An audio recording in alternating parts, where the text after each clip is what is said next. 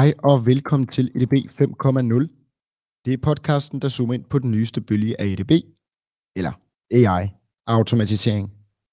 Vi tager tech op af kælderen og ud i forretningen. Vi taler om, hvad det er, hvordan man bruger det intelligent, og kommer med real-life eksempler og erfaringer fra vores verden. Husk, at du som altid kan dykke ned i shownoterne, så du kan se, hvornår i podcasten vi taler om det, som interesserer lige netop dig. Shownoterne findes, da nogle af jer har ønsket mere teknisk aspekt, og andre et mere forretningsmæssigt perspektiv. Har du derfor ikke tid eller lyst til at høre alting, kan du nemlig vælge, hvad du vil lytte til. Vi har i dag Anders Lindmann Christensen fra Grundfos i studiet, hvor han sidder som ansvarlig for deres Center of Excellence, som arbejder med RPA og IPA. Vi taler om, hvad de to begreber er, hvad Grundfos er for en størrelse, rejsen fra økonomi til automatisering, forskellen på interne og eksterne AI-projekter, Internet of Things, datakvalitet, hvilke udfordringer Grundfos har haft, deres anvendte teknologier, og så taler Anders meget ud fra personlige stærke holdninger. Hans motto i studiet var blandt andet, Data is King. Velkommen til endnu en episode ADB 5.0.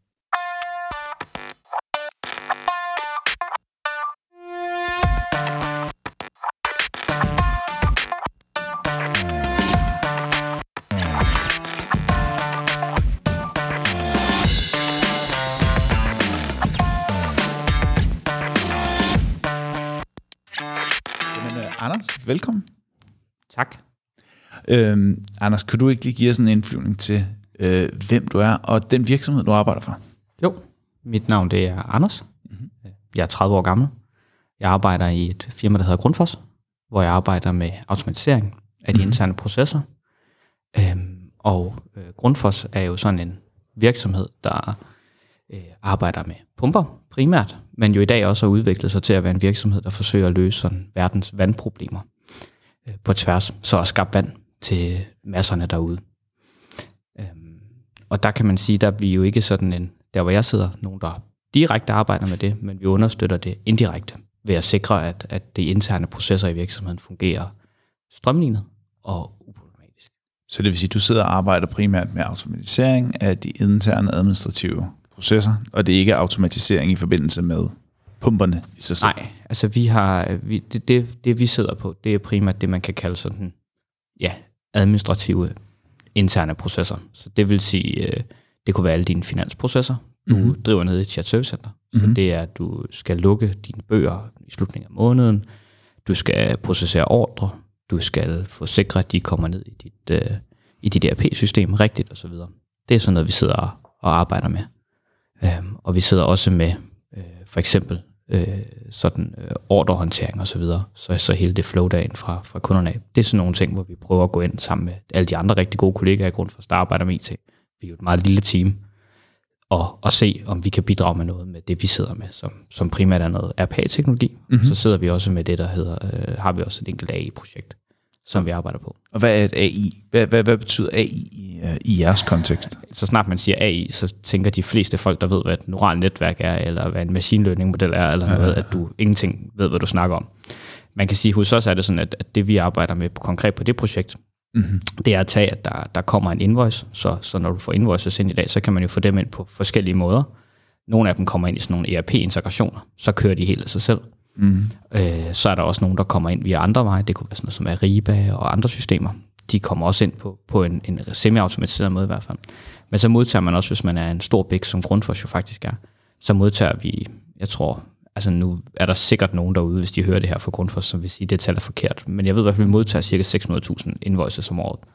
Og en, en, en ikke, ja, og en, en ikke insignifikant del af dem, de er øh, manuelt håndteret. Så det vil sige, det modtager vi som et, et brev eller en e-mail, mm-hmm. og så har vi en, en, en ekstern provider, som, som man kan sige enten scanner det her, eller i hvert fald ekstraherer den fil fra e-mailen af, og giver det til os. Og derfra så er det sådan set egentlig med OCR og så videre en manuel proces i dag i grund. Og kan du lige hurtigt øh, uddybe, hvad OCR er?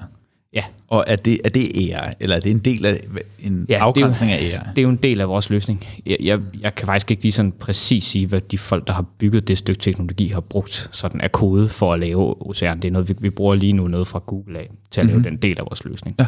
Men det vil jo nok typisk være en AI-løsning af en art, altså et neuralt netværk. Så det har vi der. der det, det er egentlig i dag, kan man sige, OCR'en er noget, vi selv sætter op og tuner i den her Så løsning. op til, det er Opti- OCR, ja. Optical Character Ja, Recognition. Ja, undskyld, yes. Ja. Så det vil sige, det er det at læse ud. Man kan sige, øh, når man gerne vil tage sådan en invoice, hvis vi bare lige starter med problemet, så jeg går bare lige et lille skridt tilbage, så problemet er bare, at vi i dag har en masse folk, der sidder og håndterer de her invoices manuelt. Mm.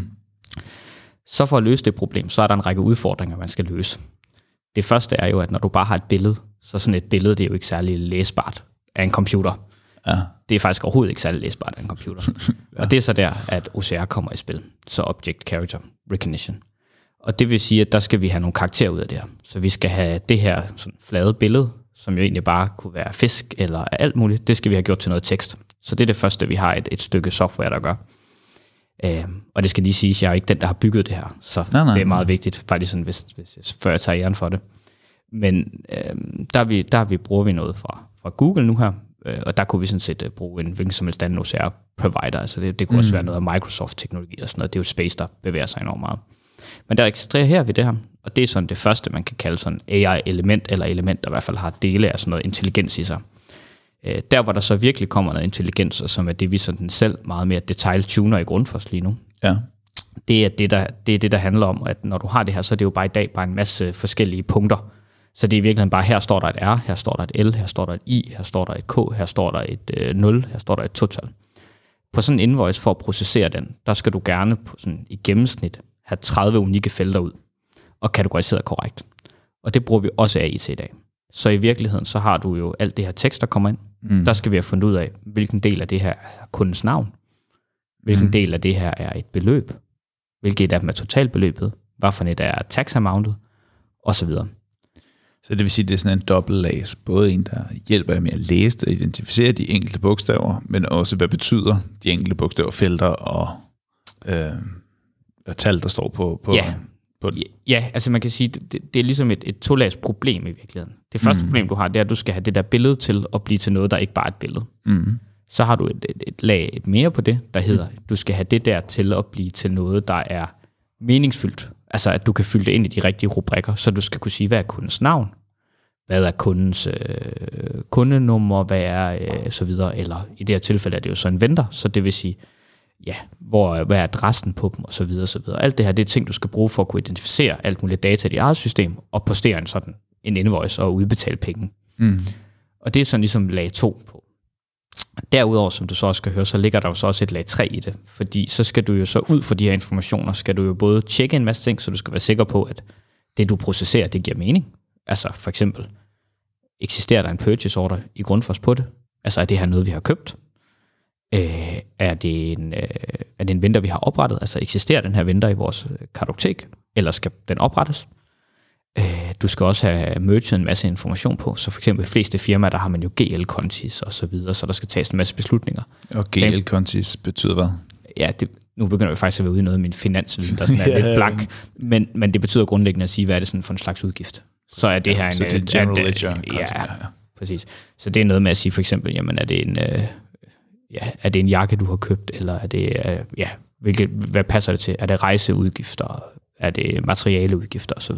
Ja, ja. Ja.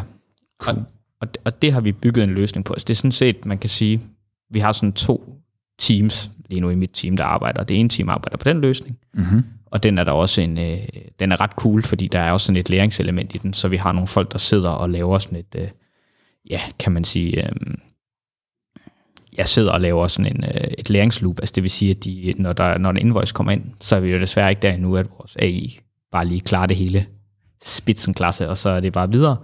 Det er drømmen, men der hvor vi er lige nu, det er selvfølgelig, at vi skal bygge et træningsdatasæt. Det, og det tror jeg, ja, I ved jo sikkert også en masse om AI herinde. Hvis der er en ting, jeg har lært som ja. ikke-programmør, så er det data is king.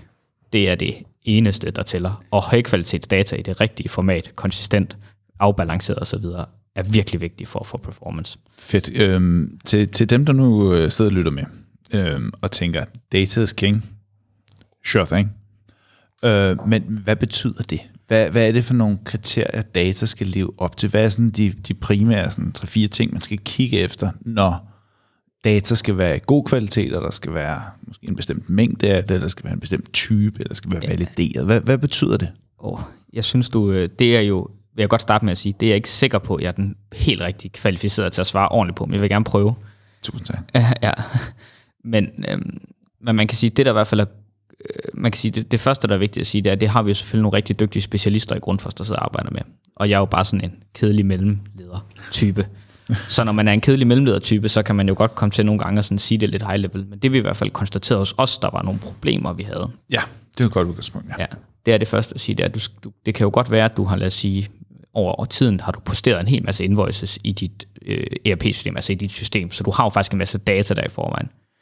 Men i det data har du jo ikke, fordi dengang vidste du jo ikke, at du skulle bruge det til at lave et AI-projekt på. Du har mm. ikke markeret, hvad er det for et felt. Altså, det kan godt være, du siger, at der er på et eller andet sted på den her ordre, der står der det her kundenavn. Mm. Fedt. Det kan du ikke træne en AI på, for den kan ikke sige, hvad er det så sådan, altså, du kan kun give den et vist input, og der vil du som Hvis du ikke har svaret Ja. også. Du kan ikke du- blot give uh, spørgsmålet. Ja, eller du, ja. du kan sige, du har sådan, hvad er sådan sidste, sidste outcome af det her, men du vil gerne have det mere præcist. Så du mm. vil gerne have det sådan at sige, det er det her, det er de her specifikke entities, jeg har forstået som værende, det jeg har lagt ind i det her felt. Mm. Og det her, og det her, og det her, og det her. Så det at få lagt de rigtige koordinater på, og så videre, det, det er vildt vigtigt. Så sådan at mm. den ligesom har det format, kan man kalde det det, som man ønsker. Øh, så er der en anden ting, som, som vi også har gået op for os, og som øh, også er rigtig udfordrende, at det skal også være en rigtig høj kvalitet.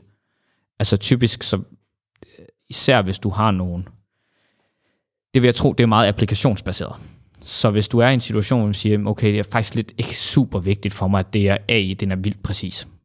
Jeg ved ikke lige, hvad scenariet skulle være, hvor det ikke er vigtigt, den er præcis, men man kunne sikkert... Jamen det kunne for eksempel være øhm, øh, routing af en ticket, eller, eller, eller lignende. Der, Ja, der, der- det er er godt mennesker, de er 70 procent øh, præcis. Så alt over 70 procent er acceptabelt. Ja, så det vil være et godt eksempel så. Og man kan sige, at risikoen ved, at det går galt, er allerhøjest, at den ender hos forkert team, som så må route den videre.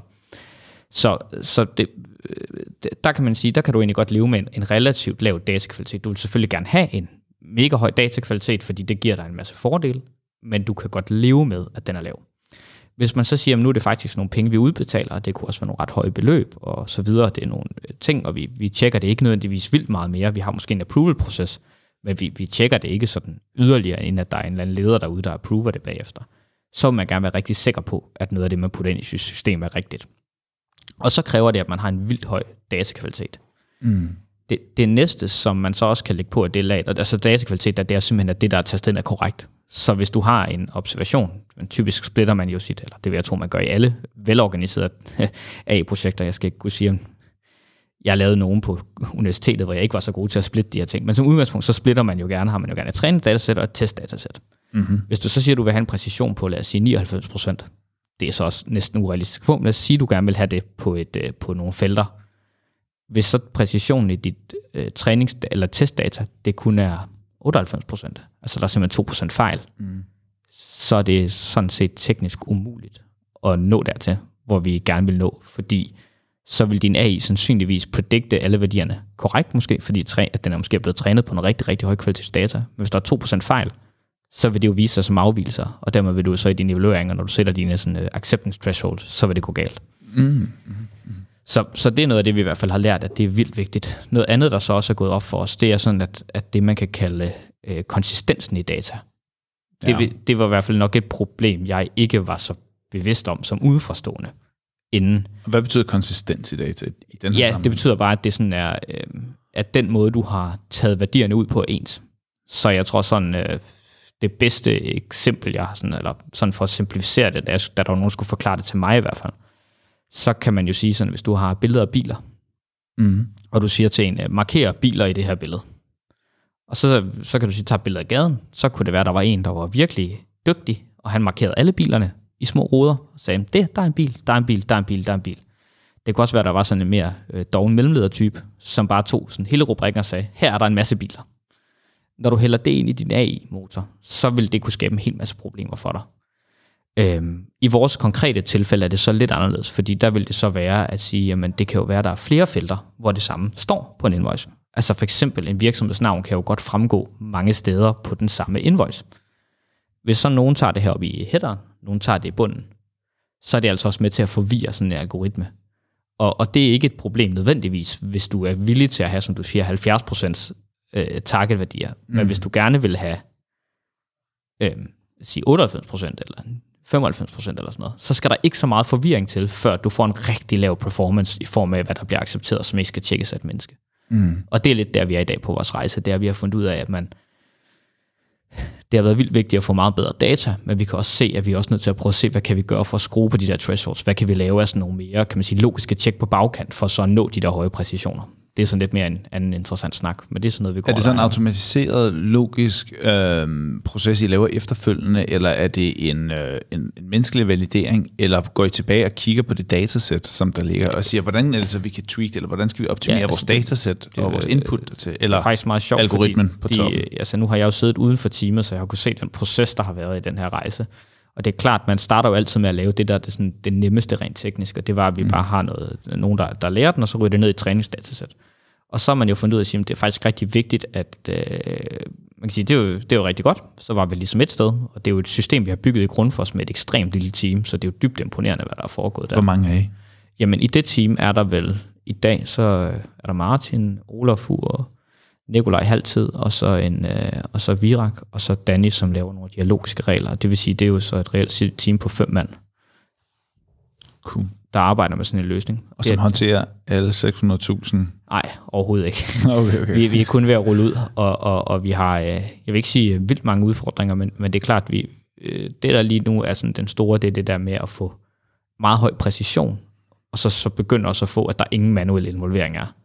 Altså det at have på 30 felter, og have høj konfidens. Altså du kan jo prøve at regne ud og så sige, øh, 98 procent, du må kun have 2 procent fejlmarken på hvert felt, så kan du bare begynde at gange op med 30 felter, hvis der også er line items, altså, så det vil sige bare sådan nogle linje items, så der er flere ting på en ordre, så skal mm. du måske have fem felter per hver af dem. Så kan man begynde sådan stille og roligt i hovedet og gange op, og så sige, okay, hvis det så er, lad os sige, 40 felter i det tilfælde, og 2% fejlmarken, og de er sådan, øh, de er sådan uh, independent fordelt, det er de så nok heldigvis ikke helt, men lad os sige, de der, det er det, så går det ret stærkt med, at du har 0, der ikke skal mm. have en human Mm. intervention i et eller andet omfang for at validere et eller flere felter. Øhm, så det er det, vi arbejder på i dag så. Men man kan sige sådan, for at gå tilbage til dit originale spørgsmål, der handlede om hele det her med datasæt, og hvordan man arbejder med det og så videre Ja, præcis. Ja. så, så, så er den rejse, man har været på der, eller vi har været på der, som, som med det her projekt i hvert fald, det er ligesom at sige, men først så havde vi egentlig bare, jamen vi troede egentlig på at sige, men, øh, og det er måske en, en dum antagelse, men man kan i hvert fald sige, at den antagelse, vi nok havde, det var, hvis vi giver det her til nogle mennesker, og de kigger på det og laver det, så kan de lave det med en rigtig lav fejlmarken. Altså de kan virkelig levere noget konsistent, perfekt data. Og kan mennesker så det? Ja, og det, og det kunne de jo så, øh, det synes jeg jo ikke, at man kan sige, at man kan ikke klandre dem for det, men det kan mennesket som udgangspunkt ikke. I hvert fald ikke øh, sådan, øh, jeg ved faktisk ikke, om man kan som individ, men fire mennesker sammen har rigtig svært ved, eller fem eller seks mennesker har rigtig svært ved at blive enige om præcis, hvordan man annoterer noget, hvis ikke, eller annoterer, altså, hvordan man altså, labeler noget data, mm. hvis ikke man er blevet meget enige om, hvordan man gør det. Så må jeg lige spørge dig om noget her. Ja. Øhm, når man nu sidder der og skal forstå, hvorfor det så er et problem, hvor, altså, hvor, forklar mig lige her, hvorfor det er et problem, at en maskine er upræcis, når fire mennesker er lige så upræcise. Det vil sige, hvis... nu kommer vi jo ind i det, som er det der med proces og alt ja. det her. Altså, vi har jo en mm. tendens til, tror jeg, at forstå maskiner som noget, der skal være sådan... Altså, jeg tror, det er, fordi vi kommer fra en verden, hvor computer altid, det er min egen lille lommefilosofi, er sådan deterministiske ting. Så du kan selvfølgelig have en Hvad i dem. det? Øh, ja, undskyld. Ja, det, nej, nej, nej, men bare lige for... ja, ja, ja, altså så deterministisk i min verden i hvert fald, det betyder, at noget er sådan, at det er enten øh, falsk eller for, altså rigtigt eller forkert, eller ja, i hvert fald ja. altid er rigtigt. Så hvis du har lavet et stykke kode, der siger, jamen hvis der står et her, så skal der stå to her, så vil den kode som regel altid spytte det ud. Så kan det godt være, at du har skrevet et eller andet logikfejl i din lange, øh, hvis der står et her, to her, tre her, fire her, fem her, otte her, så skal der ske det her. Men som udgangspunkt, så er der ikke nogen fejlmarken i det. Hvis det er data, der kommer ind, og du ikke har et eller andet serverproblem, eller andet, så spiller det. Ja. Der er I anderledes. Og hele det her med algoritmer og predictions og sådan noget. Fordi de alle sammen baserer sig på, at der må være fejl. Og det tror jeg sådan er den grundlæggende rejse, der er problemet. Det er, at man har en forventning om, at det skal levere 100%, og det kan det ikke. Så problemet er, at der er, der er nogle anderledes forventninger til maskinerne, der Det er tror jeg. til de mennesker, Ja, det der, vil- der sidder og arbejder med det. Det, det vil være min klare vurdering, ja. Nå, at det er tilfældet. Jeg tror så også heller ikke, vi opdager alle de fejl, mennesker laver altid. Altså, der, der er jo ikke nogen, der kigger på, der er ikke, altså, hvis, hvis du sidder og laver et stykke arbejde, Ja. så er jeg ikke sikker på, at nu, nu ved jeg selvfølgelig ikke, nu kan jeg jo så afsløre, at vi sidder to inde i det, vi sidder tre mand i det her studie, Jeg ved ikke om... om Og Mathias han sidder og lytter det hele igennem. Ja, så. så, jeg, jeg, ved, jeg ved ikke om... Ja, okay. Og det er meget godt. Men jeg ved ikke, sådan, når vi sidder og sender mails til hinanden, eller vi skal booke tider eller sådan noget, så ved jeg ikke, om Mathias 1 og 2, I sidder sådan og tjekker alt, hvad den anden laver, og lige vurderer, at der er lavet en fejl her, hvor det er det forkerte tidspunkt, hvor der er skrevet klokken 2 i stedet for klokken 1. Hvor Ej, det ville den være synd at sige, vi gjorde det. Ja, og det, og det tænker jeg så. Jeg tænker nok også, der er et element af det. Men det er min egen lille lommefilosofi. Det har jeg ikke fået. Jeg er hverken psykolog, så jeg ved faktisk ikke helt. Jeg ved ikke. Øh, det, det er et skide godt spørgsmål. Jeg ved det faktisk ikke. Jeg kan bare mm. konkludere, at, at det er vi ikke særlig skarpe på. Jeg tror også noget andet i det. Det er i hvert fald det, der meget har været i grundfors, tror jeg. Det er, at det er ikke noget, vi har været vant til at skulle kvantificere. Mm-hmm. Så hvis du beder et menneske om at lave en proces fra A til B, så er det naturligt, du vil gøre, var jo at sige, jeg siger jo ikke til dig sådan, Mathias, øh, jeg kunne godt tænke mig, at du hentede vand til mig med 98% accuracy. Så 2% af gangene, der må du tabe vandet, og jeg får ikke noget vand. Det vil jeg ikke sige til dig. Jeg vil nok sige, jeg kunne rigtig godt tænke mig noget vand. Det vil jeg gerne have. og så vil jeg vide, Mathias går nok ikke helt i stå og sådan siger, det kan jeg overhovedet ikke lade sig gøre.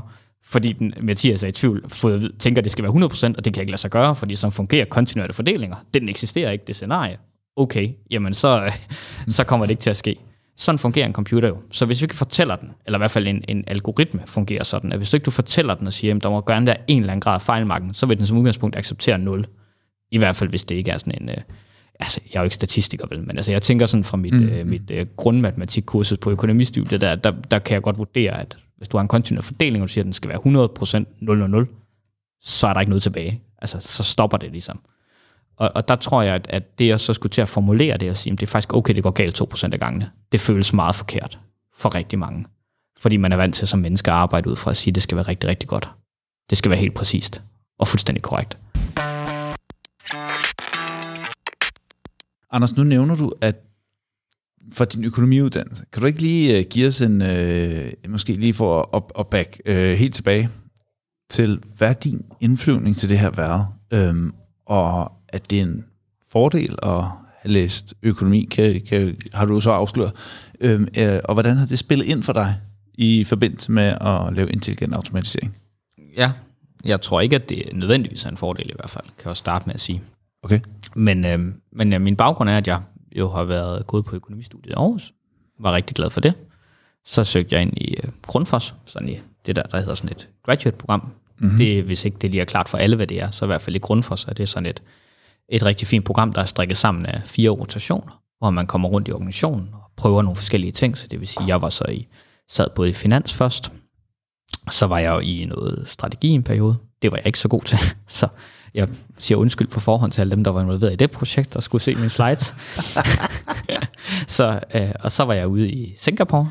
Det var, øh, det var rigtig fedt. Hvad lavede så, du derude? Det var bare... Jamen, der kan jeg godt gøre lidt reklame for Grundfos. Altså, der er det sådan, at, at når man er i sådan et uh, graduate-program i Grundfos, så er der et halvår, man er i udlandet.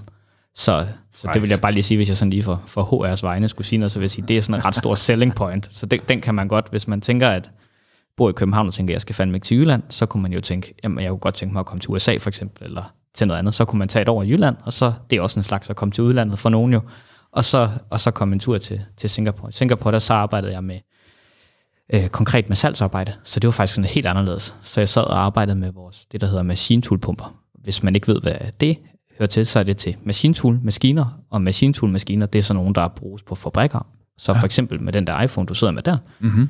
den er, der er jo et stykke aluminium der, og mm-hmm. den er jo øh, så øh, udprintet eller udskåret af noget aluminium. Først faktisk ikke om det er aluminium. Det er i hvert fald et stykke metal, der er skåret og shaped og så videre. Ja. Og der bruger man de her machine tool øh, ting, som sådan nogle maskiner, som sådan store nogle, hvor de står og sprøjter en masse vand og sådan noget på det her for at køle det ned, og så borer det metallet ud og laver alle de her former. Og det er så de pumper, der...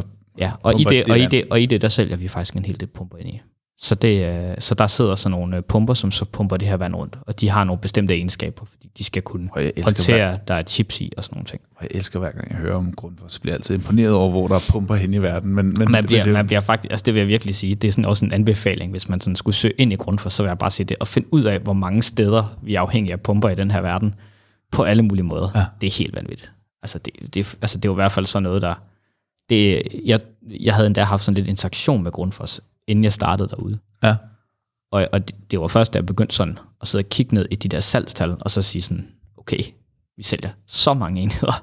hvor forsvinder de hen ude i den her store... Altså, hvor, altså, Jeg Ligger tror- der, er der nogle stadions, der er fyldt med pumper eller andet? ja, præcis. jeg tænkte, vi må, have, vi må have en kæmpe lager, men det har vi ikke. Altså, vi, så vidt jeg ved, så, så er vi ligesom alle andre lidt ramt af de der råvareting og sådan noget. Så, så Men det kommer rent faktisk ud og lever i nogle, i nogle produkter, men det er jo så, Ja. ja. som jeg forstår det, meget B til B-business, hvor I er underleverandører nogle Ja. komponenter til andre. det, dele. det er jo, øh, altså, øj, det er en længere historie, som jeg nok ikke er den helt rigtige til at svare på. Øh, fordi det, det er jo ikke der, sidder.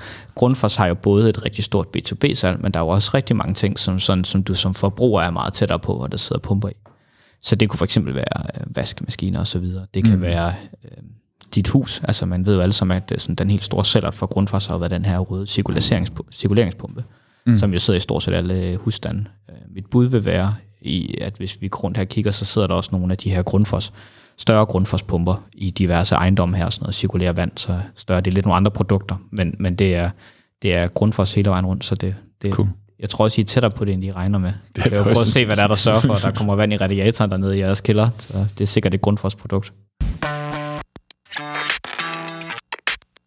Hvis vi lige vender tilbage til det der med, at du er økonom af baggrund, hvordan, øh, hvordan har det spillet ind, og hvordan har du brugt det, og hvad var din indflyvning til alt det her øh, lidt mere tekniske? Ja, jamen altså, øhm, det kom så egentlig af, at, at, at jeg så var færdig med den sidste rotation, skulle tilbage til øh, Danmark eller Europa, og skulle finde et team. Og på det tidspunkt havde jeg allerede begyndt at udvikle sådan lidt en interesse for at sige, at der er faktisk en masse ting, vi gør i den her virksomhed, altså nogle helt lavpraktiske interne ting, som egentlig bare burde være ting, der fungerede, men som vi bruger en utrolig masse tid og energi på. Og sådan tror jeg, det er i alle organisationer. Jeg har i hvert fald ikke været i den endnu, hvor det ikke er sådan. Men der er alle steder rigtig mange opgaver, som vi bruger tid på, men som ikke er, jeg tror, man kalder det sådan klassisk værdiskabende. Og det synes jeg jo egentlig ikke er rigtigt, fordi så vil vi jo bare lade være med at gøre dem. Det er jo typisk processer, der er nødt til at blive gjort. Altså, vi skal jo fakturere vores kunder, vi skal jo øh, gøre alle de her ting, ellers så, altså, så, så, der, så er der tomme kasser. Men ligesom at kigge på, sige, kan vi gøre det her smartere? Fordi det, jeg jo ligesom kunne se, det var at, i hvert fald, at, at der var rigtig mange af mine egne opgaver, i det, jeg sad og lavede derude, hvor vi kiggede på salgstal og sådan noget, som bare ikke var lige så godt, som det kunne have været. Mm-hmm. Og så be- begyndte vi jo sådan at arbejde lidt med det selv i det små. Og altså, det skal jo ikke være nogen hemmelighed. Jeg har jo sådan, så, så sidder jeg og lavet sådan noget lidt hjemmehyggeri af noget kodeværk, og sådan, automat, sådan automatiseret nogle af mine egne opgaver. Det tror jeg rigtig mange har gjort, enten i VBA-kode eller alt muligt andet. Ja. Øhm, og så, så, så var der jo så det her team, som var blevet oprettet nogle år før. Og så, så gik jeg egentlig ind øh, og spurgte, om de kunne bruge mig et halvt år. Og som graduate er man jo privilegeret, fordi man koster næsten ingenting, så det kan de som regel. så det er sådan en helt i ja. så, så altså, næsten gratis arbejdskraft, det er jo altid en attraktiv en, ligesom at have at sige, at jeg koster næsten ingenting. Mm. Så, øh, så så øh, kom jeg derover. Øh, jeg var også så heldig, at den øh, Torben Vingård, som er leder for, ikke den afdeling, men som, som sådan er leder længere op, han var så mit mentor på det tidspunkt, så han kunne også hjælpe mig ind ad døren. Og så var jeg der i et, øh, så startede en, havde en rotation der, og fortsatte så over i det, man kan kalde sådan en, en product owner, så, så det her med at identificere øh, product owner-rolle, så vi arbejder agilt, det er jo en længere intro. Ja. Den kan vi tage senere. Men det, der primært er i det, det er så en rolle, hvor man ligesom har at, at kigge på at sige, hvor er det, vi kan bruge det her teknologi hen. Ja. Så ikke så meget på at sige, hvad er det for noget, der skal laves. Det skal man helst ikke blande sig for meget i, hvordan det skal laves. Men at sige, hvor er det, der er noget hen, der skal løses. Og få de der ting prioriteret korrekt. Og det er så der, I primært er startet i, eller i hvert fald, så vidt jeg har forstået, primært fokuserer på finansprocesser indtil videre. Det er startet i finansprocesser. I dag øh, er vi også meget aktive i, op, altså i vores operationsprocesser. Så, så det er egentlig alt. Øh, og når jeg siger operationsprocesser, så er det sådan set næsten... Det er ikke, vi har ikke lavet vildt meget der, så hvis der er nogen i grundfos, der sidder og hører det her, så skal det ikke lyde som om, vi sådan proklamerer, at nu har vi bare været vildt involveret. Der er klart, der er jo sådan en kerneproces for, for os i, finan, eller i grundfos, der hedder order to cash, altså det vil sige ordre til penge. Og mm. den er drevet i vores, øh, i vores, hvad hedder det, ERP-systemer, kernesystemer, og det går, gør det rigtig fint. Og så er der nogle ting, som, hvor vi prøver at hjælpe i kanten af det, for at gøre det lettere, så hvor der er nogle manuelle opgaver. Og der forsøger vi at lave en, en masse ting. Og der har vi også en masse interaktioner med vores øh, operations-kollegaer, hvor vi forsøger at, hjælpe hele ud fabrikkerne, fordi i forbindelse med at drive en fabrik, så er der også bare rigtig mange ting, der skal ske. Mm. Så det kunne være sådan noget med, jamen, øh, jeg har ikke fået den her ordre, jeg har ikke fået bekræftet min ordre hos min øh, leverandør. Mm. Jeg har sendt og sagt, at jeg skal bruge øh, ja, x ledninger af en eller anden type, og de har ikke bekræftet det. Det kunne jeg godt tænke mig at øh, følge op på. Så kan man jo enten gøre det manuelt, eller man kan lave et lille stykke kode, der går ind og finder de her ordre, og, Og sender ud og siger, ja, lige at sige, Ja. hey, vi har faktisk en aftale om, at inden for tre dage, der skal I bekræfte det her, kunne I ikke være venlige at gøre det? Og så lige smider personen på som CC. Og det er jo sådan en lille opgave, man siger, okay, det, det lyder jo ret nemt, men, men, men det, det er jo også ret vigtigt at finde de der, hvor det også lidt går på tværs af en masse mennesker, fordi det at lave det for en person er ikke attraktivt, men hvis du har 200 planer, der sidder og laver det hver dag, og kigger på, hvad har jeg ordre, der ikke er bekræftet, så, mm. så begynder det at fylde lidt i, i sådan arbejdsgangene i en virksomhed. Anders, kan du prøve at beskrive, hvad det er for en rejse, I har været på i det team, du sidder i, altså fra øh, øh, i Grundfos, øh, fra der I startede med at skulle begynde at automatisere nogle af de her ting, og måske endda da du kom ind i teamet, øh, til nogle af de problemer, I har mødt undervejs, til så der, hvor I er på vej hen. Så vi starter med, ligesom, hvor, hvad, hvor startede det her, og, og nogle af de udfordringer, I så dengang? det er jo en rejse, grund for at have været på meget tiden uden mig. Og, mm. øh, så så det, jeg kan selvfølgelig ikke helt tale for alle de beslutninger, jeg har taget, men man kan sige, grundlæggende så starter man på den måde, at man hiver et, et eksternt konsulenthus ind, eller jeg tror måske også, de bankede på døren og sagde, hey, vi har noget virkelig smart teknologi her. Det er jo gør sådan nogle konsulenthus jo en gang imellem. Og så, øh, og så, så, så hørte man på dem, og så, sagde de, så havde de sagt nogle gode ting omkring det her, og så fik man sat det i gang i søen med sådan et eksternt konsulenthus. Og så gik man i gang med at få bygget de sådan første, det man kan kalde RPA-processer, så det er jo Mm. Robotic Process Automation. Og jeg ved ikke, om, man, om lytterskaren her ved, hvad det er, men det er basalt set en teknologi, som gør, at vi bruger Blue Prism. Man kunne have brugt alle mulige andre programmer, UiPath og så videre, men øh, det er bare en, et stykke, det er en teknologi, som gør, at du kan på de normale brugerflader, som en bruger interagerer med et computerprogram med, der kan du også gøre det samme. Og det er der nogle fordele ved, det er der også nogle ulemper ved, dem kan vi også tale lige om lidt. Men man kan sige, at det, det i hvert fald gør, at du kan komme sådan ret hurtigt ud af startblokkene. Så man gik så i gang med at få automatiseret nogle af sine processer. Mm. Man kan også tage dem sådan mange gange lidt en til en, hvilket jo er attraktivt, hvis man ikke vil lave en masse sådan change management i forbindelse med det her. Så kan du bedre sige, okay, altså, hvordan bruger jeg det her system i dag? Det er sådan der, fint. Hvis der er nogle regler for det, super. Så laver vi et stykke kode, der gør det, og overtager egentlig bare opgaven.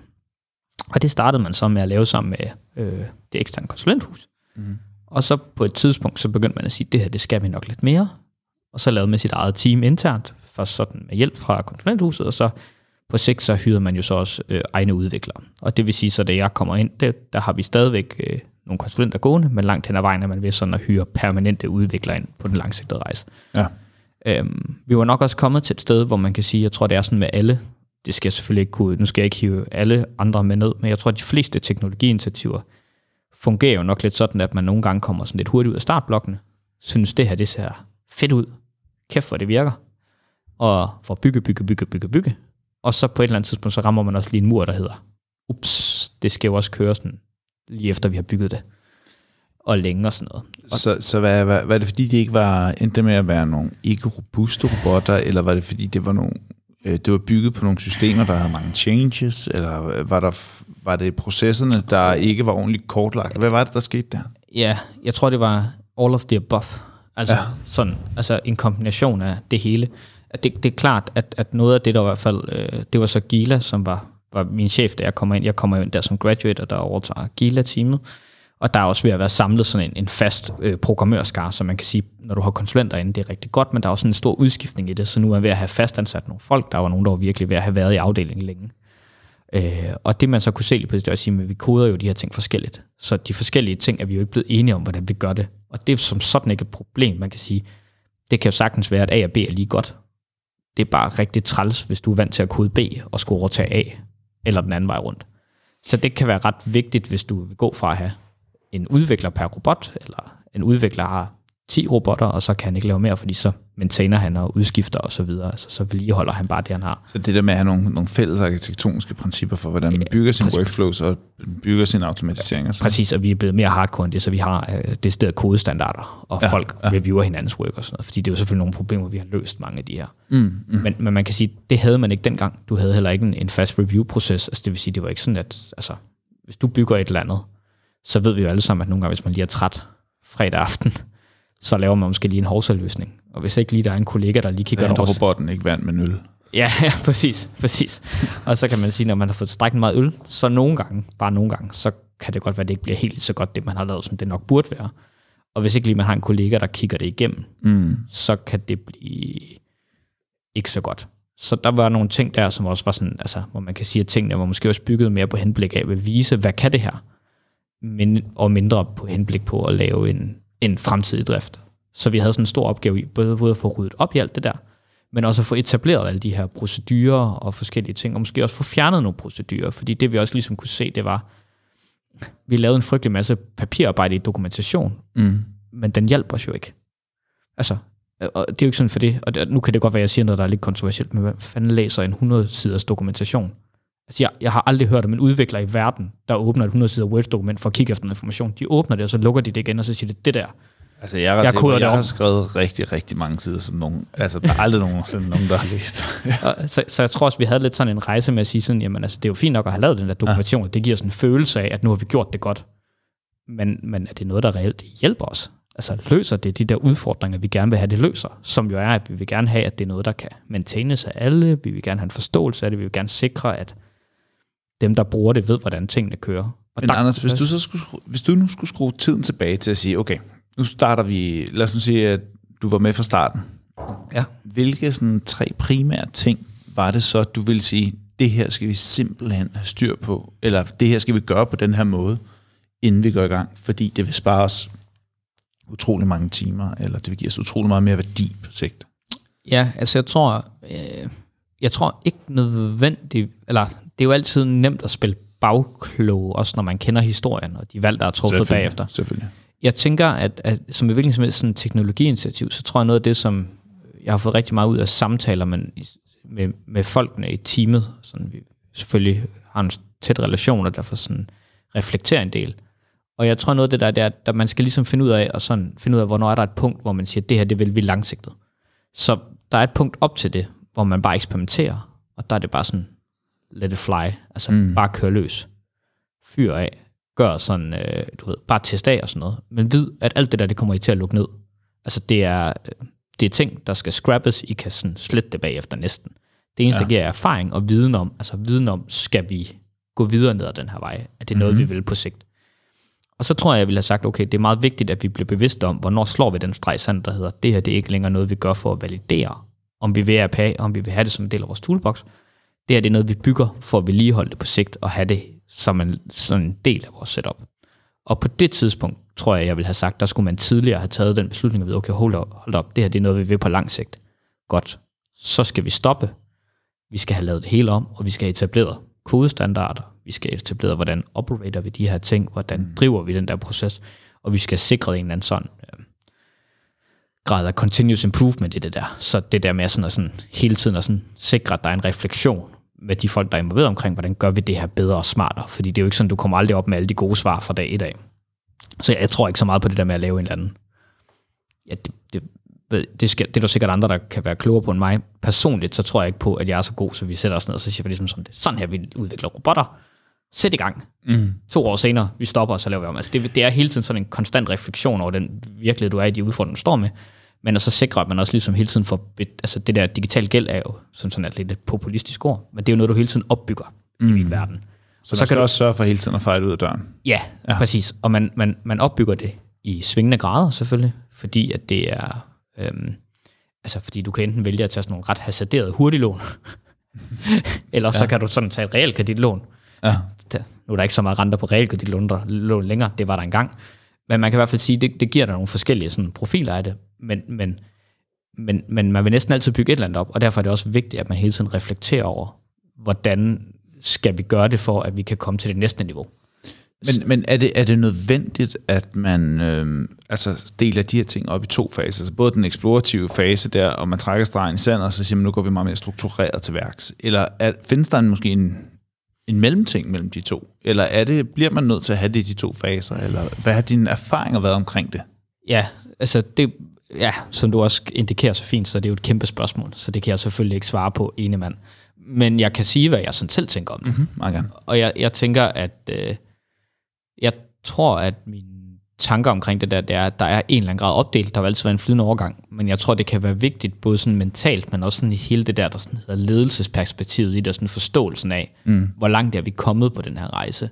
Fordi problemet er lidt, at hvis du etablerer kodestandarder og alle de her ting, det er jo ikke en gratis fest. Altså, det er jo, kræver rigtig mange timers arbejde typisk. Øh, måske vil du ud og købe det i byen, så måske vil du sige, okay, vi skal faktisk have nogle eksterne ind, der lige kan, øh, der er virkelig, virkelig dygtige, der kan hjælpe os med at sige, hvordan laver vi vores arkitektur her i Bixen, som ved en masse om noget, vi ikke selv ved noget om, eller mm.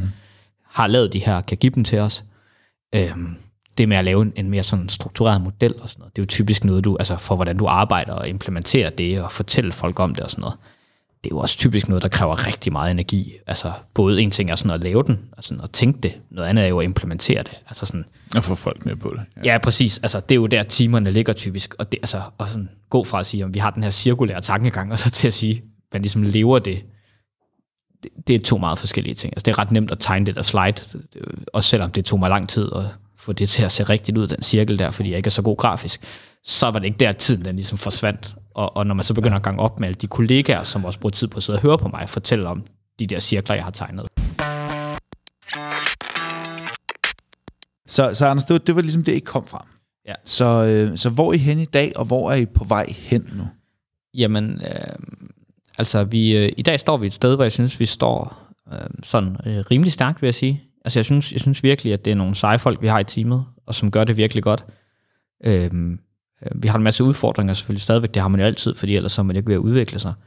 Men man kan sige, øh, altså vi står et sted, hvor vi har nu produceret øh, proces eller RPA, øh, digital arbejder, eller hvad vi nu kalder det, nummer 101. Mm. Så, øh, så det er jo sådan en, en ret fed milestone at kunne, kunne smide på. Øhm, vi er kommet rigtig langt med vores øh, AI-projekt der, som, som sådan, altså vi laver i samarbejde med, med den AI-afdeling, der er i Grundfos, som så laver rigtig mange andre ting også. Mm-hmm.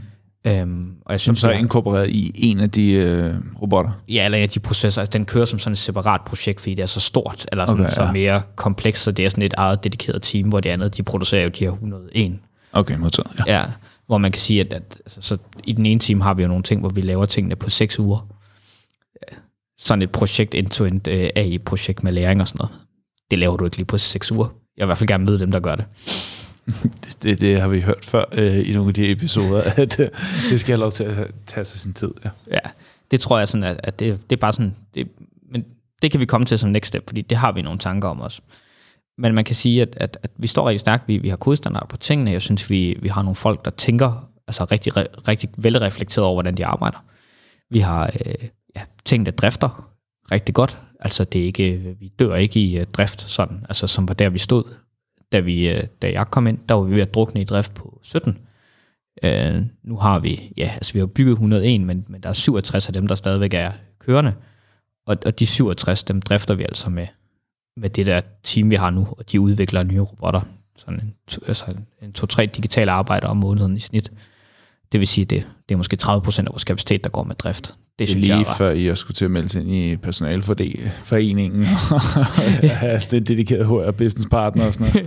ja, ja, til digitale medarbejdere. det, det kan godt være, de får i hvert fald også nogle hug en gang imellem de der digitale arbejder, så det kunne godt være, at vi skulle, vi skulle have nogle stress, stresskonsulent til dem, eller et eller andet.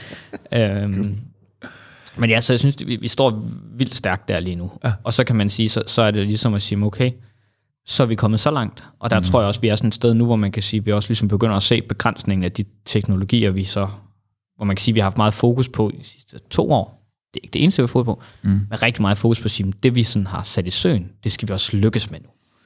Altså, så det, det er jo det der med at sige, nu har vi besluttet os for, at vi vil det her godt, hvordan lykkes vi så med det? Altså, hvordan får vi skabt sådan den rigtige teknisk at kunne levere de her løsninger, og selvfølgelig også få nogle gode cases ind, og, og så videre. Mm. Og der altså kan man- professionalisere det, som tidligere har været sådan meget eksplorativt, eller, Ja. eller hvad tænker du med det? Øhm, jamen det synes jeg, det er en del af det er at professionalisere det, man har lavet øh, tidligere, altså sådan løbende at gøre det bedre, men også sådan at sige, at få det op på et niveau, hvor man ligesom siger, nu, nu begynder vi også at kunne, jeg vil ikke sige, se, jo, man kunne se begrænsningerne af den teknologi, man er i, og, det, og sådan vil det jo altid være i det her space, tror jeg, det er, at du, tingene går så stærkt, så mit eget bud vil der være, det kan der sikkert være nogle RPA-producenter, der bliver lidt nervøse over, men eget bud er nok, at det nok ikke er den teknologi, der sådan bliver kastet flest penge i fra virksomhedens side af de næste. Altså det, det er nok stort de næste 2, 3, 4, 5 år, indtil vi får sådan det der API'er til at virke. Så vil der altid være nogle legacy-systemer og sådan noget, men jeg tror sådan, jeg tror, det er nogle andre ting, der rykker nu. Altså fordi, det er i Men hvert hvis fald det, min fornemmelse. Nu, nu er jeg helt sikker på, at der sidder en masse konsulenter derude og spidser ører, ikke? Ja. når, når Grundfos øh, nu kommer øh, og svarer Ej, nu på skal det her det, det er ikke Grundfos, det er Anders Lindmann Christensen, den uh, lille junior manager. Så, Men, men så må jeg jo næsten spørge dig, hvad, så, hvad er det, der kommer til at ske i fremtiden? Hvad er det, du tænker? Øh, altså for, for, for egen regning. Hvad, hvad er det, der kommer til at være de nye teknologier, som man arbejder mere med? ja, og det er jo skide, det, det er et meget stort spørgsmål, nu skal jeg tale ordentligt. Det er jo, øh, det tror jeg ikke, jeg har svaret på, men jeg kan sige, den måde, vi sådan er gået til på det, på, mm, okay. øh, som jeg i hvert fald sådan er, er min egen lille approach på det, det er ligesom at antage, at det ved vi ikke nødvendigvis vildt meget om, så vi er nok nødt til at prøve nogle ting af stille og roligt. Og det tror jeg er meget normalt. Og Hvad har vi, I så prøvet af? Jamen, det man kan sige, og det taber lidt af, det er, at man kan sige, at, at, at noget af det, som vi synes er, er vildt spændende, det er ligesom at sige, kan vi tage nogle af de her AI-ting, som eksisterer derude, måske begynder de at være lidt mere tilgængelige sådan, i sådan en mere altså pakket, præfabrikeret størrelse.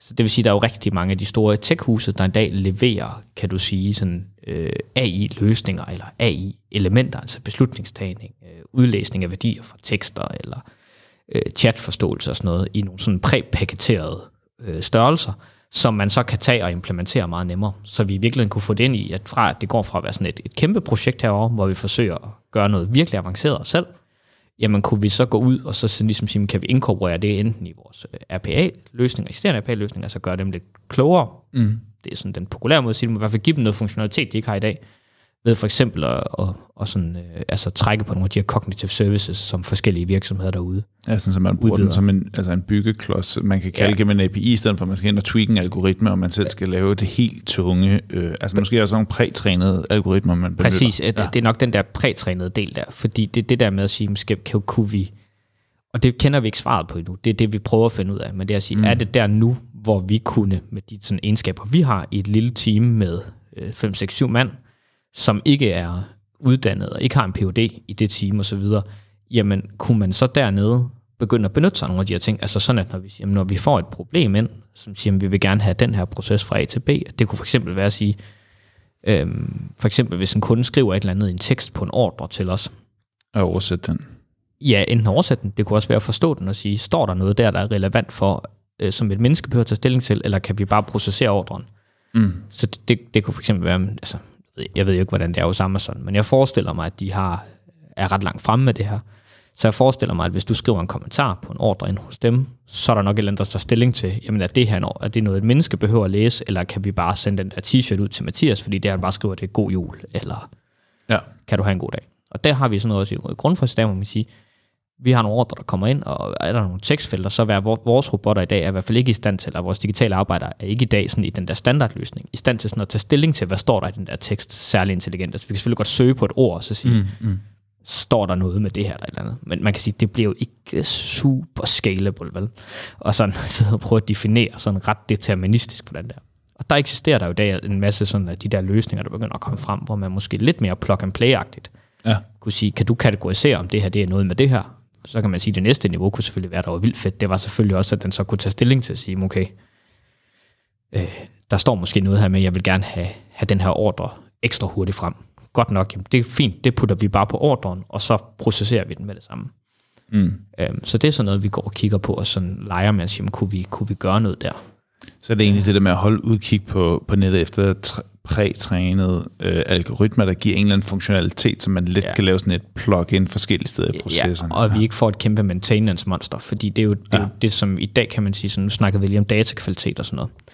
Hvis man skal til at lave sin egen, hvor man selv træner og sådan noget, så det, det tror jeg også på bliver tilgængeligt for os, og det kan også godt være, at vi ender med i det, i de her, hvor, hvor man siger, vi, vi, hvis vi skal kunne bygge mange løsninger, så kan jeg da godt drømme om en dag, at man vil kunne lave det i et lille team som Grundfos, og så også kunne lave træningsloop og så videre. Men jeg kan bare se, at hvis du skal til at have det træningsloop, så synes jeg i hvert fald for det andet projekt, så hvis jeg har lært en ting, det er, det, det er, det er at få rigtig god kvalitetsdata, det er bare rigtig svært. Så hvis du kan outsource det til nogle andre, der så giver dig en prætrænet model, så er det måske at, rigtig attraktivt i nogle cases, og så vil du nok typisk opleve, at den er nok ikke trænet lige på din case, så du kan måske kun få 80% af værdien, men så kan du så tage stilling til, om du er villig til at investere for at få de sidste 20%. Men det vil sige, det handler måske egentlig om, at man kan få sådan en lidt mere en convenience shopping af AI, altså hvor man kan få noget, der er lettere at konsumere, noget, der er øh, øh, som, som måske ikke smager nødvendigvis lige så godt som det hjemmelavede, men som efterhånden også stadigvæk er forholdsvis sund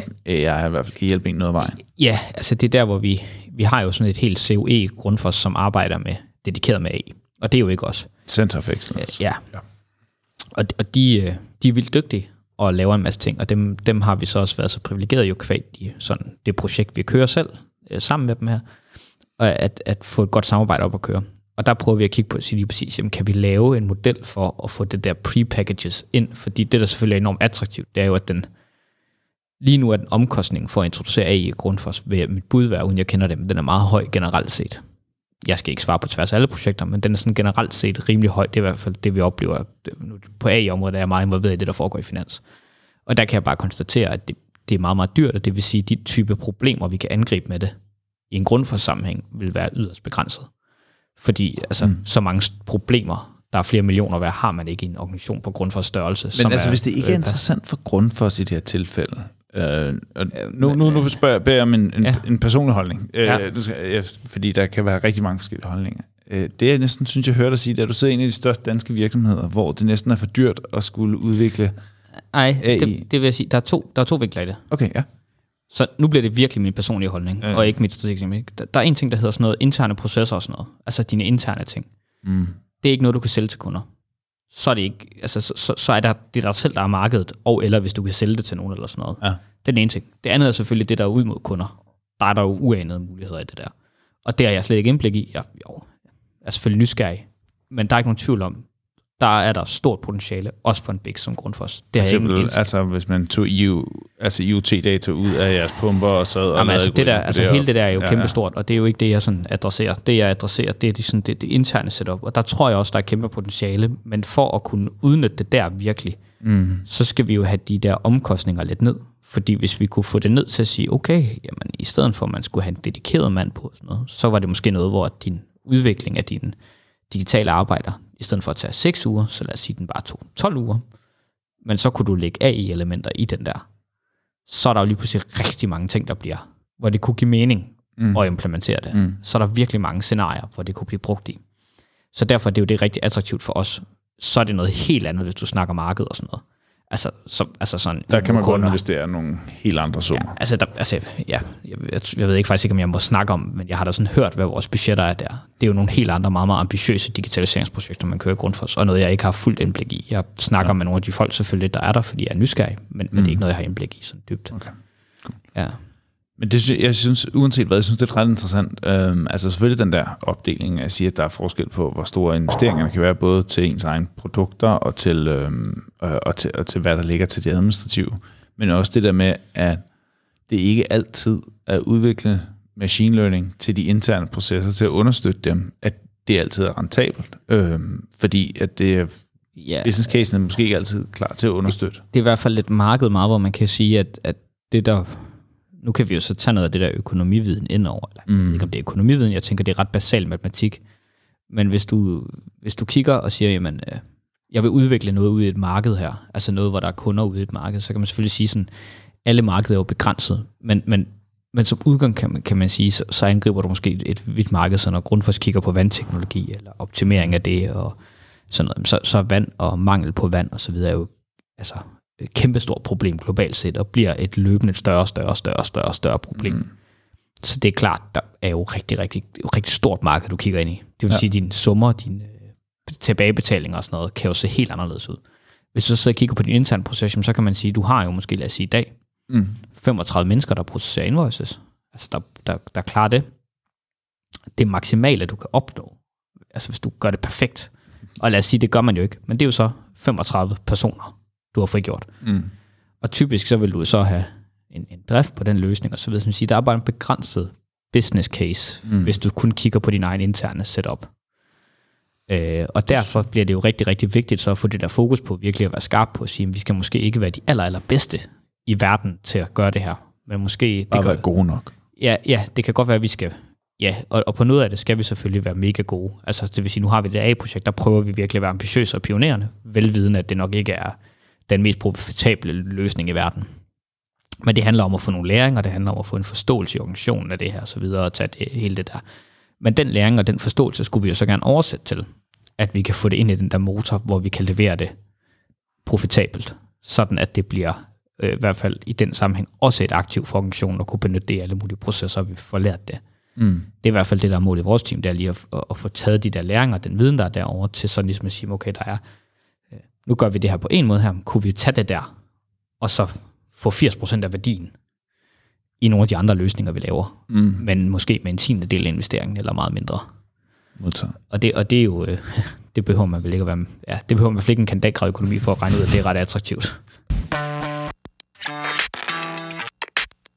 Godt. Øhm, Anders, til, hvis man nu begynder at kigge på nogle af de sådan, primære udfordringer, I har mødt i, i jeres arbejde med organisationen, og sådan noget, hvad, hvis du nu skulle nævne sådan, er ikke tre ting, som der har været nogle af de ting, der har skabt nogle af de udfordringer, nogle af de ting, du godt ville have vidst, nogle af de ting, du måske stadigvæk gerne vil vide.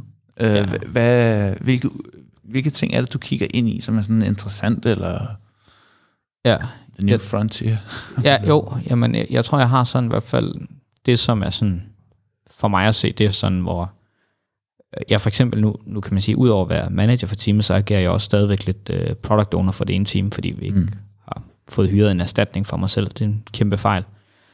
Øhm, og øhm, det man kan sige, det er, at sådan, jeg synes, der er nogle ting, som i hvert fald vi i dag udfordrer med. Altså, Den ene ting er, at, at før jeg var inde og være direkte involveret i et teknologiteam, så da jeg bare sad og, og legede med de der ting selv. Så var jeg nok ikke, så var jeg nok langt fra bevidst nok omkring, hvad betyder standard, altså alt det der sådan, man kan, altså, hvor vigtigt er drift på sådan nogle løsninger her. Ja. Og det er vanvittigt vigtigt, fordi hvis, drift er jo ikke noget, man har lyst, altså det er jo, det er jo jeg ved ikke, altså, jeg har lært at synes, at drift er vildt spændende, fordi at jeg fandt ud af, eller det er jo ret logisk egentlig, men hvis din drift ikke fungerer, så går alt din udvikling med at drifte.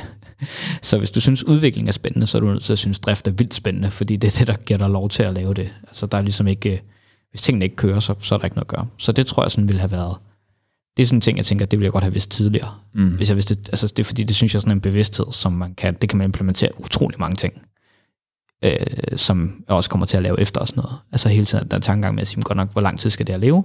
Mm. Hvad, hvad kommer det så til at, hvor godt skal det være? Ja. Øhm, Så den del. Ja. Så tror jeg sådan, der hvor vi står i dag, og noget af det, som, som jeg også ved, vi arbejder med internt, det er ligesom at finde ud af at sige, øh, når vi kigger på de, de processer, vi automatiserer, så er der ikke nogen tvivl om, at det vi laver meget i, i mit team i dag, og det øh, AI-projekt er anderledes, men hvis man kigger på, på, på øh, de digitale arbejder, det vil sige dem, vi, det vi i hvert fald også laver rigtig meget af, så er det jo også meget sådan en, en, en noget, hvor vi nok lidt lapper frem for at komme spadesikkert dybere. Og hvad betyder det? Øh, ja, det betyder jo lidt, at, at, at lad os sige, at du har en proces, hvor du siger, jamen jeg går ind, og så hiver jeg de her tal ud, og smider dem ud i Excel-ark, og så gemmer jeg dem her, ned i en Mm. mappe, og så sender jeg den til ham her. Så, øh, og, og man kan jo tage eksemplet også fra vores, fra jeres derude lige om lidt, som, som et andet eksempel, men man kan sige, okay, det, det er fint nok, det kan vi jo godt, altså det kan vi jo godt tage og, og, og automatisere, altså at gøre til noget, som, som sker af sig selv. Mm. Men er det overhovedet en hensigtsmæssig proces? Altså, Mm. bør vi overhovedet gøre det her? Altså, Ja, Vil vi hvis overhovedet ser- bruge Excel, hvis vi skal til at køre en computer? Øh, og alt det her. Altså, der er en masse spørgsmål, som man kan stille. Problemet med de spørgsmål er, at de tager tid at besvare, og energi og så videre. Og der er sådan en som mig øh, været meget fokuseret på her i starten, og bare for sådan det der med at kunne få produceret noget, altså at få fabrikken op at køre. Men der er ikke nogen tvivl om, at hvis vi skal tage det der til det næste niveau, så skal vi lykkes med at holde op med at være en fabrik, og mere være nogen, der virkelig kan komme sådan nogle spadestep dybere på en eller anden måde på de problemer, vi arbejder med. Altså, det pointe er, hvis det er en lorteproces, og man sætter strøm til en lort, så lugter den bare endnu mere. Ja, ja. Jo, jo, ja, måske, Eller måske ikke. Jo, altså fordi nu, du kan også sige det som, hvis du har en lorteproces, og så bliver den gjort automatisk i morgen. Det, er det, er- eller lad mig vente om at sige, jeg, jeg tror faktisk mere, min analogi vil være at sige sådan med gaffatape. Ja. Så nu sejler jeg meget, for eksempel. Ja. Øhm, og hvis man øh, sejler, så, øh, så ved man, at, at sådan, hvis der går hul i et sejl, så er det ret fedt at have noget gaffatape med, fordi så kan man lige... Det er rigtig godt. Så er der styr på sejlet, så kan man ligesom komme i havn, eller man kan sejle sejladsen færdig eller sådan noget. Så, Mm. så gaffa er jo absolut ikke et dårligt produkt. Men det kunne jo godt være, at man på et tidspunkt, når man havde tilstrækkeligt mange gaffalapninger i sit sejl, skulle overveje, skal vi have et nyt sejl? Hvordan skal det se ud? Og så videre. Og der kan man sige, der, der er det ret tydeligt for mig, og det er jo også noget, det vi har en masse intern dialog omkring, men der er det ret tydeligt, at hvis vi skal til det næste niveau, så skal sådan et team, hvis man kalder sig et automation team, eller sådan noget, som vi jo populært kalder os, jo i dag nok mest er et RPA-team og en RPA-fabrik, så skal man nok prøve at komme ind i den der dialog med sit større IT-organisation og hele den, det, man er en del af procesorganisationen, kan sige, hvordan kan vi også kigge på det her og gå et spadestik dybere, og ligesom få løst tingene mere fundamentalt, og så spørge os selv og sige, hvorfor skal det ud i et Excel-ark? Skal vi overhovedet gøre det her? Spørgsmålstegn. Ja, så er det, altså, ja. man reelt set skal optimere en proces, og man skal dræbe en proces, og man skal automatisere en proces. Og til hvilken grad man så skal automatisere den. Ja, ja præcis. Og, og også om, skal den kunne præcis det samme, som den kan i dag i den automatiserede udgave. Ja, og hvis vi lige tager udgangspunkt i det der, skal den, skal den kunne præcis det samme? Altså et redesign af selve funktionaliteten, eller, eller af, af formålet, det der purpose, der nu er med en automatisering. Kan du, kan du prøve nu, nu da du ankom øh, her til, øh, øh, til vores bygning, der blev du mødt af en iPad med en formular. Den øh, formular, der tastede du nogle kontaktoplysninger, hvem du skulle møde, og jeg fik så over Teams en øh, besked derfra. Sådan et, et simpelt lille flow med en, øh, med, med en formular og noget Power Automate øh, i mm. baggrunden på det.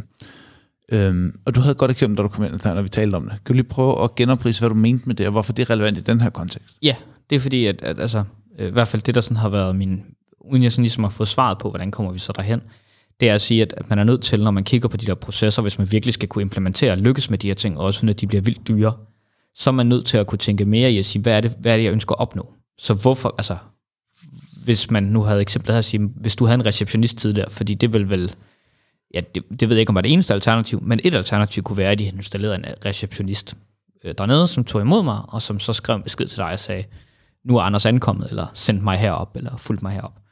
Og så kan man sige, at det er jo sådan en, en løsning på det problem, der hedder, Anders ankommer, Anders skal i kontakt med Mathias, og øh, så skal øh, Mathias have at vide, at han er ankommet, og så skal Mathias komme og hente Anders, og så, så kan han komme op og lave podcast. Og, og man kan sige, hvis man så havde sagt, jamen så skal Anders, når han kommer ind, så skal den her iPad, den skal måske ligne et menneske. Så skal den sige hej til Anders. Så skal Anders kunne sige, øh, bøh, jeg skal snakke med en Mathias. Og så siger den, jamen jeg forstår ikke, hvad Mathias siger. Mathias, ham kender vi ikke, eller et eller andet. Jamen mm. så kunne man ret hurtigt forestille sig, hvor kompliceret et projekt IT-mæssigt det kunne være. Det kunne sikkert også være vildt sjovt, men man kan sige, hvis formålet var, som det jo tydeligvis er her, at jeg skal bare i kontakt med dig, altså vi skal bare kunne konstatere, at jeg står dernede. Så kræver det måske bare, at jeg skriver mit navn ind, som jeg har lavet her så fint, og så skriver jeg mit, øh, så søger jeg i jeres kartotek af mennesker, klikker og siger, ham Mathias, ham kender jeg, det ligner ham på billedet, jeg har snakket med, bum, afsted, og så, så er det løst. Og der handler det jo om at have sådan fokus på at sige, hvad er det, der er det purpose, altså hvad er det, vi gerne vil opnå? Hvad er det for en, for en ting, vi gerne vil frem til? Hvad er det, vi gerne vil have? Altså er det en indsigt, vi gerne vil have ud af det her? Er det en øget forståelse af noget? Er det en, Øh, er det, at der er noget, der er blevet betalt? Eller sådan, hvad er det, vi ligesom gerne vil opnå?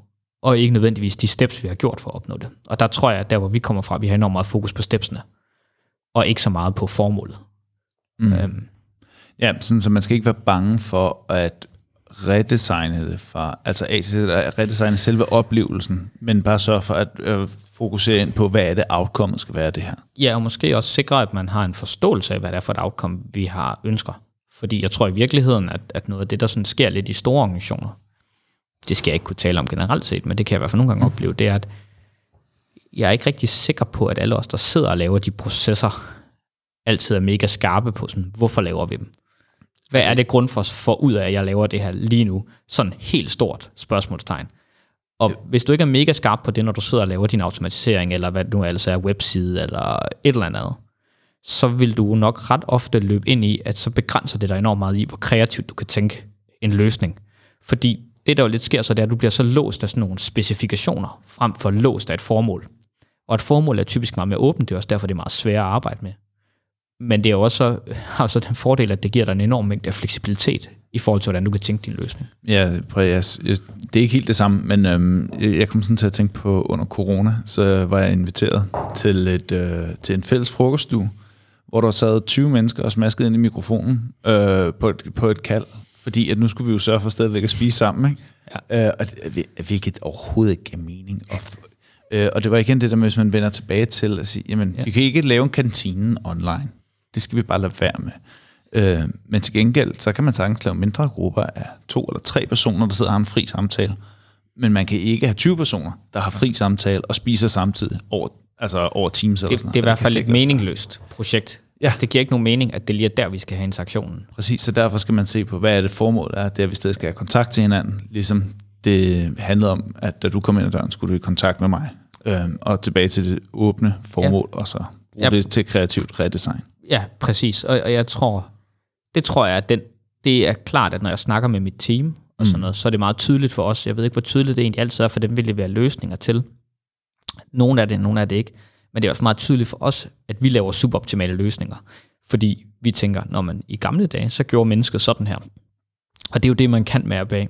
Men det er altså også lidt farligt. Fordi så sker der det, du siger. Nå, det er jo sådan, det nemmeste, sådan rent tidsmæssigt, er jo nogle gange bare at sige sådan, jamen som du siger, altså, øh, det kræver ikke særlig meget af dig som leder at sige, men vi skal, øh, før spise vi frokost sammen, eller vi havde mm. en fredagsøl sammen, nu har vi en fredagsøl sammen online. Vi har også haft fredagsøl i mit team, det, det er jo et, et, et nærmest rent virtuelt team. Mm. Øh, masser af fordele. Jeg vil dog sige det sådan, at præcis det der med sådan, øh, noget man sådan ikke lige har fået, i hvert fald ikke reflekteret inden der, normalt, hvis du er 20 mennesker sammen, så kan der jo godt være to-tre mennesker, der, altså to-tre mennesker, der snakker på samme tid. Det, kan Det fungerer ikke super godt i et Skype-kald. så, så, så det kan jo godt blive sådan nogle lidt envejssamtaler. Ja. Især når man har sådan en type som mig, som er sådan en, der lidt taler meget og sådan noget. Så kan jeg jo ende med at tage sådan 50% af de her 20 menneskers taletid. Så, Jeg er bange for, at jeg selv har lavet den der på et tidspunkt. ja, så det, det, er bare meget sådan sjovt. Og sådan, altså også det der med sådan, altså tanken om sådan, apropos bare lige for at tage den, det er jo mm. meget morsomt. Sådan, hele det med online møder, altså hvis man ja. har sådan de der, for, også når du bliver mange mennesker, altså jeg har aldrig oplevet, prøv at forestille dig, jeg ved ikke, har du set det der, der er nogen, der har lavet sådan en sketch med det, det der med at slukke for kameraet, mens man, hvis du var til et fysisk møde. Ja.